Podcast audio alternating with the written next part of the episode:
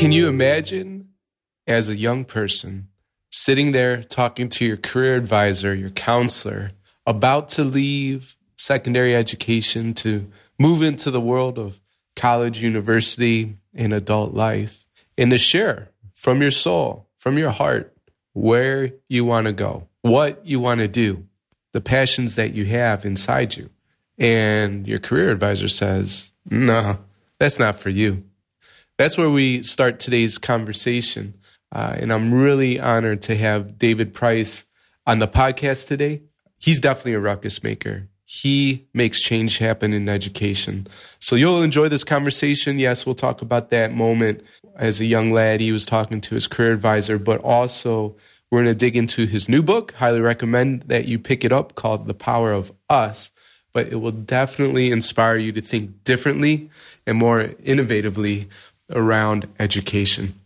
Hey, it's Daniel, and welcome to the Better Leaders, Better Schools podcast, a show for ruckus makers, those out of the box leaders making change happen in education.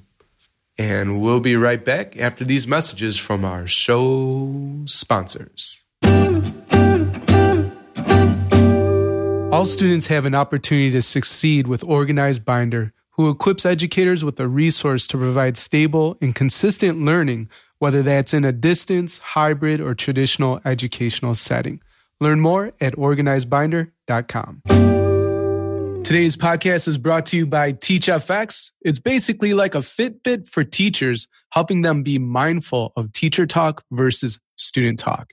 Get a special 20% discount for your school or district by visiting teachfx.com forward slash BLBS. I believe that school leaders are doing the best they can.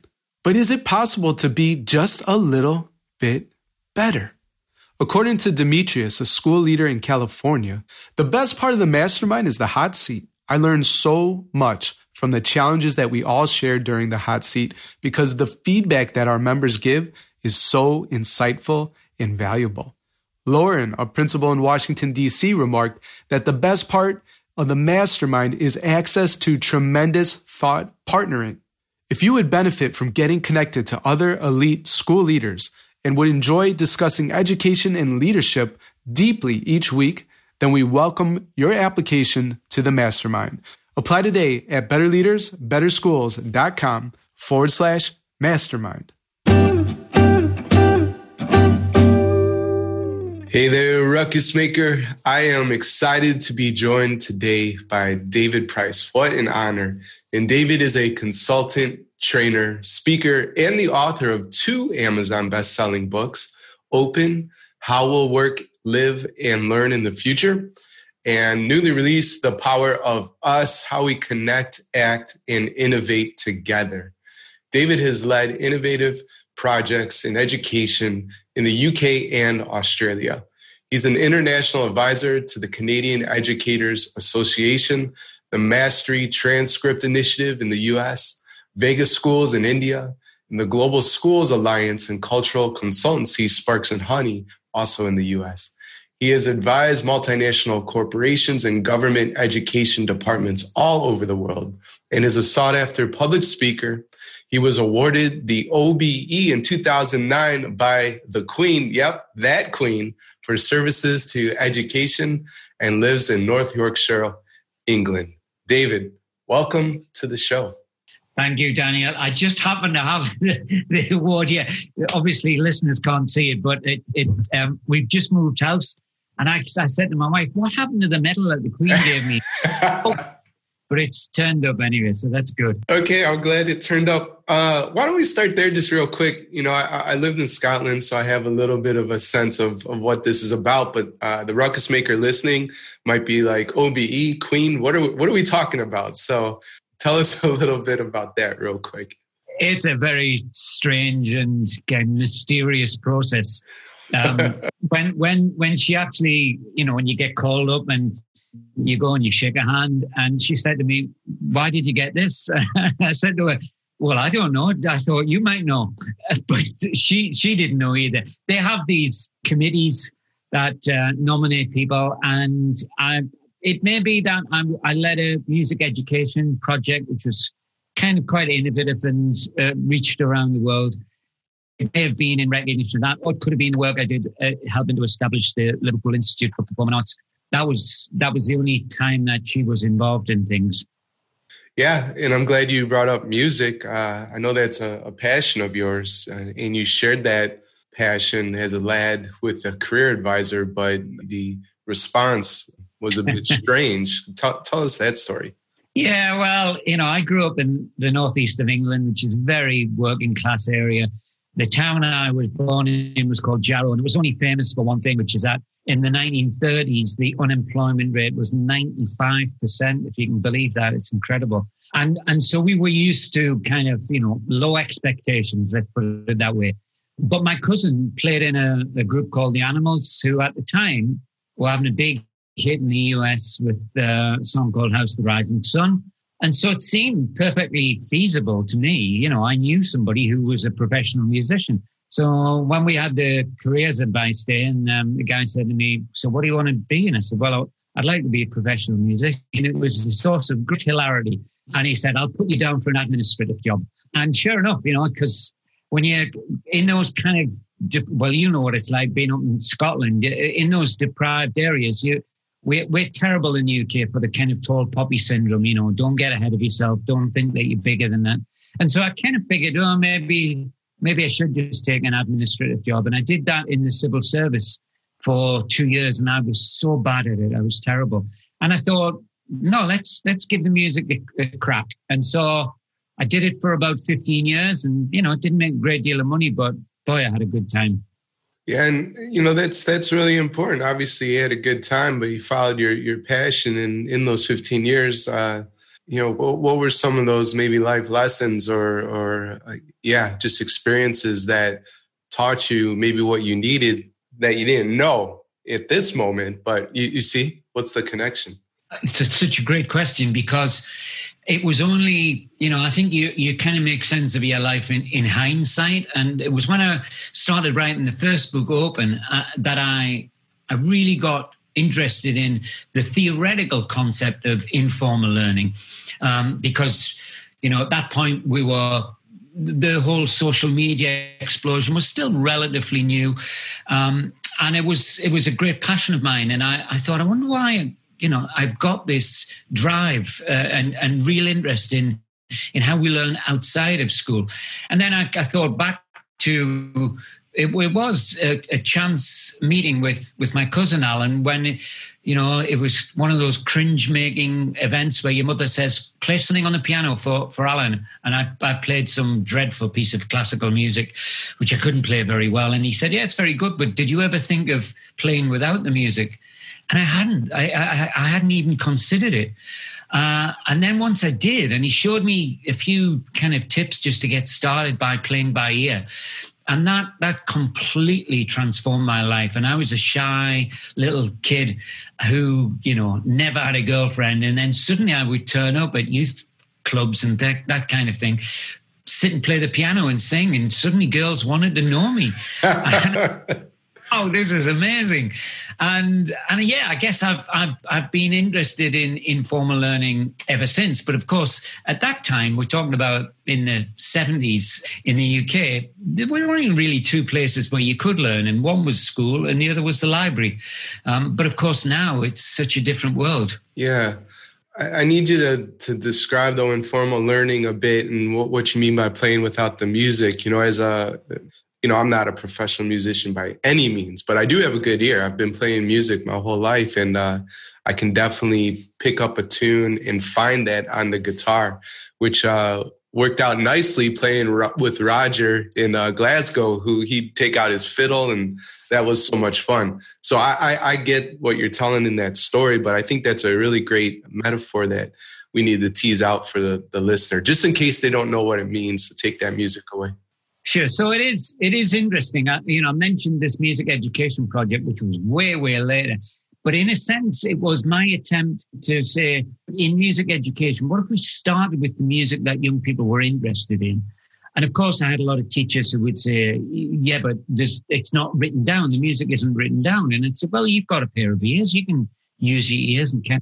it out. And we did some research, and, and even then, so we're talking about early 2000s now, when when young people were asked if the, the bands that they saw on TV had been trained or not, formally trained to read music, they all assumed that they had been. You know, even rap artists and that kind of genre. And for me, it was it was just fascinating to see people who had been classically trained, who were then put in the position where they just had to use their ears and and they were good at it. You know, they they it took it took a while, but it, it's like any skill. You'll know what that's like, Daniel. You know, first you kind of just get somewhere close to maybe what the chords are, but you can hear something is not quite right in your your hearing, and then after a while, there's a phrase that musicians use where where you you kind of spot the changes you know when the chord is going to change. And after a while, you see certain patterns which are, you know, it's just like any kind of language, there are patterns which emerge. But it's as a social currency, it's wonderful because now I, I hardly ever play. The only time I play is, you know, when family comes round or maybe uh, I've had a few drinks and I, I realize I want to hit my wife. But, right. but the fact if you've got good ears, you can pick it up straight away. Whereas now, if you put a piece of classical music down in front of me, it would be truly ugly. Okay, yeah, yeah.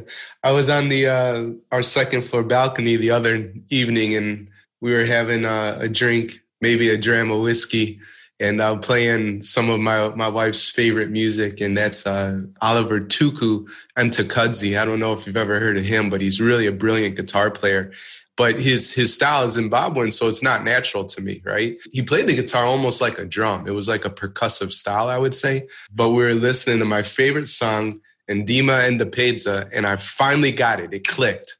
I was searching for the chords and everything. I had to grab a capo because he was doing some interesting things, and it finally worked. In that moment, I threw up my hands, almost dropped my head to grab my guitar, but I was like, yes, because I just I wanted to find that song and something unleashed inside of me there. So, and it, it's it's just kind of like riding a bike. I remember mm. you've sparked a memory for me when I was about 15 and you know the whole folk revival thing was going on and I would listen to Bob Dylan yeah and they they have this kind of what's known technically as a rocking bass where okay. in, your, in your when you're finger picking mm. you get the, the, the thumb plays the, the equivalent of what a bass guitar would be and then the other fingers kind of play around with that. But it's technically it's quite a tricky thing to get. But once you get it, you never lose it.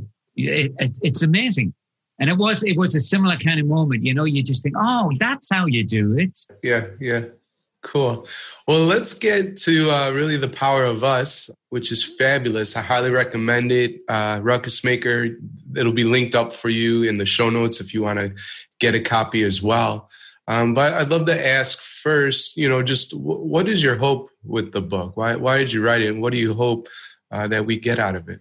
Yeah, well, I think it, it's there's a, there's a number of levels uh, to, to that answer. One is I think we just should simply be more aware of what I call user innovation. And and when I talk about users, um, I'm making a distinction between consumers of products and services, but it's people who actively use it and may maybe amend it and improve it for their own purposes. And and this is often a quite a, an ethereal concept. People struggle to get get their heads around. But in reality, 54% of all new products and services are not invented by the manufacturers, they're invented by the users. So this applies as much to education as it would do to, you know, health services or, or, or product development. And I feel like we should acknowledge that there has been something which has been changing economically over the past five years. And the governor of the Bank of England described it as the, the coming artisanal economy. And I think with COVID, it's really heightened that uh, need now that people have to to be creative, to make things, yeah. whether that's you know sourdough bread or right. beer. There is something in us, which that is now coming to the fore. And the the really interesting part of it now, partly through necessity, because sadly a lot of people in the UK are losing their jobs, and they're thinking, well, what should I do? And many of them have had hobbies, and now it's possible, you know, passion. And you know, through websites like Etsy or Patreon, you can you can put your stuff out there, whether it's cupcakes or you know writing poetry. You can you can find an audience for it. And I, I think this will become a bigger phenomenon uh, as, as time develops to be aware of. And we need to prepare our young people as much to be kind of social entrepreneurs. Well, David, you know, I appreciate what you were you were sharing there, and especially this idea of the artisanal economy. And um, you know, I want to connect that to education just a second. And I'm gonna I'm gonna show you something just so you can see it. The the ruckus maker listening will have to imagine it. But Jean Luc Ferme was a uh, the tech coordinator at a school I worked at in Chicago. And during the pandemic, he sent me this, David. So here's one postcard. You see the the green and brown sort of hues, and then this one as well. And this was such a beautiful moment for me because it was reconnecting with an old friend during a really tough time and he sent me these postcards that he painted but on the back he also wrote a poem which i'm not going to read to you. It's two parts but it had to do with the idea of farmers because our our families uh, have roots being farmers um, if you go back some generations. But that was such a touching experience. Uh, i love to i'm a creative guy as well so i love to doodle draw and this kind of stuff. So i've started drawing little scenes, right, and painting them with watercolor. And then what I do is I send them to uh, leaders I serve in my mastermind community. I give the postcard a title and I say, the story is up to you, you know, like you make up the rest. And what I hope to do is to inspire those I serve, right? That they're, they might be carrying something heavy at the moment they receive this postcard, right? Like leadership is tough right now. Life is tough. And I want them just to forget about it all and find themselves lost in the story just for a few moments. And this is something I'm doing.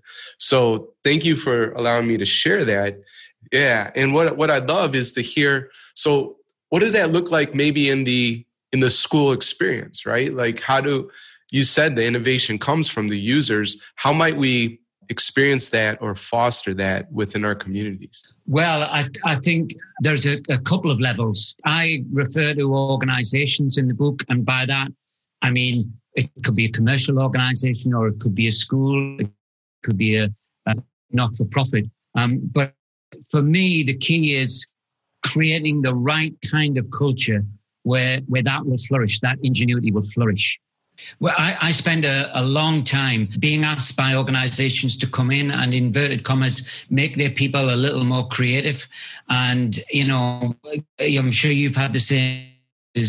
You shop and you have the all folks getting in the way. Yeah. So, David, thank you for allowing me to to share that story of these uh, postcards I'm sending my friends and, and those I serve. And so, I'm curious, you know, how does that translate? Finding the the uh, innovators and this artisanal experience within the context of school? Yeah, well, I think there's there's two aspects to this. One is how do we create an internal culture for educators so that they feel that they can be creative. Um, just sometimes are not great learning organizations. Um, and I guess it's because they're so busy, you know, they, they don't have time really to think about that that's one part of it. But I think the other part is how do we create the right kind of culture and environment for our students so that they feel that it isn't about getting the right answer, but it's about being being creative and and making and producing things because we've it seems to me gradually over time we've kind of lost that and and I think the post covid world is going to demand that we bring it back Right. And in what respects do leaders maybe need to check themselves and potentially get out of the way? Because I have a feeling that a lot of times the, the creativity that is inherent in any organization and human being that it might just be snuffed out because of poor leadership. Oh, absolutely. And you know, I I I'm guilty as charged. I I was in charge of hundred academic staff, and I was the kind of I thought my my role as as the leader was to be the person who comes up with all the ideas. And then eventually, I think people just kind of thought, well, there's not much point in having new ideas because he's going to come along and tell us what to do. And I realized, you know, particularly as I was writing this book, that I probably had inadvertently, and, and for all the right reasons, but I'd, I'd taken away the, the, uh, the part of the culture which is about autonomy and agency, which I think is just so important these days for our young people because, you know, if we look 20 years down the road, um, let's face it, we've got a climate emergency which hasn't gone away. The impact of COVID in terms of the recession is going to be pretty severe. So we we need a, a generation of problem solvers coming through, and the only way you can prepare for that is is to be solving problems in, in your school career. So I think we, we need to rethink learning so that it develops what I call a pedagogy of agency. And it's with that idea I want to continue the conversation, agency and autonomy. Uh, but we'll pause here just for a moment for a message from our sponsors. Today's show is brought to you by Organized Binder. Organized Binder develops the skills and habits all students need for success. During these uncertain times of distance learning and hybrid education settings, Organized Binder equips educators with a resource to provide stable and consistent learning routines so that all students have an opportunity to succeed, whether at home or in the classroom. Learn more at organizedbinder.com. During COVID, every teacher is a new teacher. That's why innovative school leaders are turning to TeachFX, whose virtual PD is equipping thousands of teachers with the skills they need to create engaging, equitable, and rigorous virtual or blended classes. To learn more about TeachFX and get a special offer, visit teachfx.com forward slash BLBS. That's teachfx.com forward slash BLBS. And we're back with David Price, the author of The Power of Us How We Connect, Act, and Innovate Together. And uh, David, where we left off, uh, there was this idea of autonomy and agency, and I, I think that's it's a great idea to explore. Uh, it can be difficult, right, for a leader to give agency and autonomy to her staff or the teacher to her students. Do you have any ideas on on how we can get more comfortable with that? Well, yeah, we we get into some very personal kind of issues, I guess here. Um, I, I, work with a, a, school leader and she said to me, you know, I, I need our people to be more innovative. And so I came in, I worked with them the whole day and I said, um, well, there's good news and bad news. I said, which do you want first? She said, well, give me the good news. I said, you've, you've got a really innovative team here. They've, they've got heaps of ideas. And she said, what's the bad news? I said, it's that they don't feel trusted. And if without trust, it's really hard for people to feel like they've got autonomy and they can they can try things out and make mistakes and and the world isn't going to come to an end. They're not going to be thrown under the bus if it doesn't work. So i think that's that's the first thing that we can do. But when it comes to our students i think we've just got to to have them do work that matters you know? Stuff that they think is is socially purposeful. And and that will give them the context for the learning Right. And obviously, we should talk to our students to find out uh, their interests, like going back to the music uh, story that you shared and having kids play music that they find interesting. So we can go directly to the source and ask you, yeah, what are your interests? What problems do you want to solve? But we don't have a student on the call right now. So David, what, what are some uh, interesting problems or, or approaches, yeah, to the work that you've seen young people do that you find inspiring? Well, I think one of the challenges is that if we aren't careful, we're going to end up where students are, are leading two separate lives. Now, let me give you a, a personal example of this.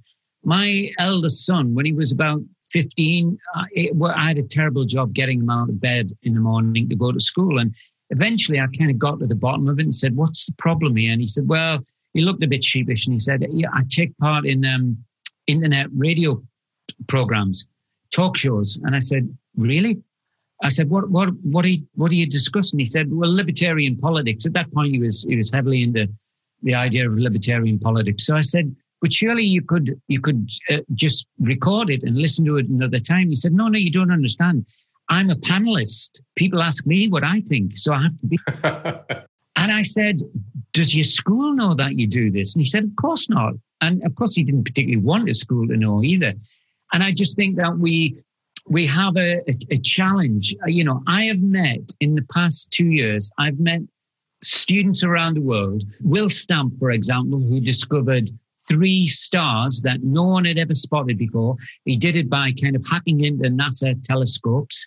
Uh, a kid who became a, world champion golfer in, in, in, India without ever playing, stepping on a golf course, but he, he had a YouTube connection, watched every video of Tiger Woods. I'm doing a thing next week with a, a young woman. She's 15 year old from Colombia. She's called Sofia uh, Leal, and she's invented this um, temporary housing. It's like a, a modern idea of an igloo made out of fiberglass, which can be used when people have been displaced through, you know, natural disasters. And now she did that within her school. That was part of her curriculum. But too often, I think our young people have the this drive, this initiative, but it, it has to happen outside of school. Well, I have a few more uh, book questions uh, before we wrap up our, our conversation. Uh, I'd love to hear your thoughts on uh, community versus competition and uh, just a quick story. So, I, I, worked at a school, it was selective enrollment, meaning that, that kids had to test to get in. And the short version of the story is there were 12 schools vying, you know, competing for the same kids. And each year, some students got locked out of the system because they chose the schools wrong. And I thought it was just wrong, just morally wrong to uh, market to students and get them excited about a school that they might not ever get in and then get locked out of all the schools. And so I tried to bring the recruiters together and find out, you know, just best practices, what was working for each community, and how we might share information more transparently so that as many kids as possible could get into the highest quality of school that matched their skill set. But nobody wanted to meet. They wanted to compete. They wanted to fill their their school's roster uh, and not share what was working. And that drives me nuts. And I see that all the time with schools. We want to beat the school down the street, which makes no sense to me. So, can you riff a little bit on community versus competition? Yeah, well, I once again because of COVID, I think it, it's it's accelerated and, and highlighted a number of fascinating tensions that we've got. One of the young people that I, I start the book talking about is a kid who lives just outside Seattle called Avi Schiffmann. And Abby's just been um, made Webby Person of the Year. He created two websites. One is the COVID tracking website. That's pretty much the authoritative US source. Anthony Fauci uses it all the time. The second one happened when the George Floyd uh, protests started, and he's now tracking uh, Black Lives Matter protests. And now Avi, uh, when I spoke to him, he said, "You know, I'm, I'm a terrible student. I, I, get like I think his grade point average was 1.7, and he said my attendance is like 60 percent." And I thought, well, this is crazy. He's clearly a really smart guy and, and he's doing some really important work at a time when the US government was really, frankly, struggling to put together their own authoritative source. In the UK, we've only now got a COVID tracking app that's worth it's, it's worth bothering with. We've been doing that for nine months. And the phrase I use in the book is communities are outperforming bureaucracies. And it's partly because young people as, as well as, as, as older people are, are networking so much better they are sharing that information freely. There's this trend which is starting to emerge now called cosmolocalism. It's an awful phrase, but essentially the cosmopolitan part of it is that through open source, information is becoming available to anyone at lightning speed. But the, the local part of it is that we're taking that information and then we're producing or making things or developing services locally so that they're more sustainable. And one of the examples I came across in the book is a guy called Matt Bowtell in Melbourne who has put together uh, an initiative which is around creating prosthetic limbs. And he does it at a fraction of the cost to, to buy, you know, uh, one of these arms or legs commercially. And he does it by putting the designs up for free on his website, but then invents, uh, invites people to make them locally. And it's, it's, it costs like $10 for a prosthetic limb. And that's, that's a good example now of how through collaboration and through cooperation, our, the user innovators are working quicker than governments and major pharmaceuticals and, and major corporations. And you're, you're absolutely right. This applies particularly to education. I don't particularly blame the teachers because the system of, of standardized testing is such that it's a competition. You know, I, I can only score well if you score badly. And so we're, we're automatically put into competition with one another. What we're seeing outside of education and in the world of open innovation more generally is that it's through collaboration and the open source of information that real fast innovation takes place. And that's what COVID showed. At the moment the Chinese released the genetic code of the virus was the moment that, you know, 240 vaccine trials were able to start and will complete in unprecedented timescales. Well, this has been a fascinating uh, conversation, David, and uh, highly recommend again the Ruckus Maker. You go out and uh, grab the Power of Us or ch- uh, click the link in the show notes for you. I'd love to ask you the last two questions I ask every guest. So, David, if you could put a message on all school marquees around the world for just one day, what would you put on the marquee? Well, I wish I could claim this as an original idea, but it's not. I have a school which I feature in the book uh, in Doncaster. Its its motto is above all compassion. It seems to me that right now, the times we're living in, that's a pretty good rule to live by. I agree. And David, you're building a school from the ground up. You're not limited by any resources. Your only limitation is your imagination. How would you build your dream school and what would be your top three priorities? So by this, Daniel, do, do, you, you don't mean the, the physical design of a school. Do you mean like how would it operate? How would it run? There's no right or wrong answers. So however you want to take it. Okay, I'll take it as the second part of it then. So uh, this is probably quite controversial. I'd have no standardized testing. I think it's the the thing that drives me nuts the way the world's um, enthusiasm for standardized testing has blocked innovation. I'd have students do work that matters, doing socially purposeful work, and, and I'd have mixed age cohorts. And by that, I mean all ages. There are some schools that I work with who who have adults learning alongside kids, and it's a remarkable thing to see. Uh, and it's a great way of, of emphasizing to our young people now that we are genuinely in the era of lifelong learning. I know we've been talking about it for decades now, but it's here. And so they, they should get used to the fact that outside of school, we learn from people of all ages. So why not in school? Well, David, thank you so much for being a part of the Better Leaders, Better Schools podcast. Of all the things we talked about today, what's the one thing you want a ruckus maker to remember?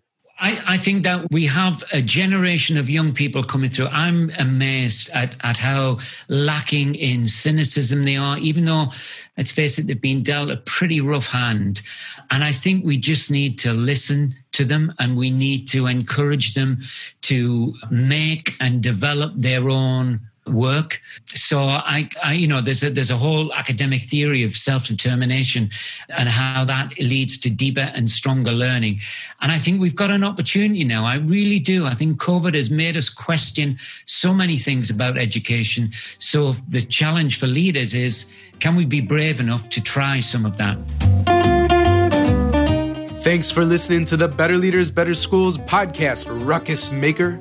If you have a question or would like to connect, my email, daniel at betterleadersbetterschools.com or hit me up on Twitter at Alien Earbud. If the Better Leaders, Better Schools podcast is helping you grow as a school leader, then please help us serve more ruckus makers like you. You can subscribe, leave an honest rating and review, or share on social media with your biggest takeaway from the episode extra credit for tagging me on Twitter at Alien Earbud and using the hashtag BLBS. Level up your leadership at betterleadersbetterschools.com and talk to you next time. Until then, Class dismissed.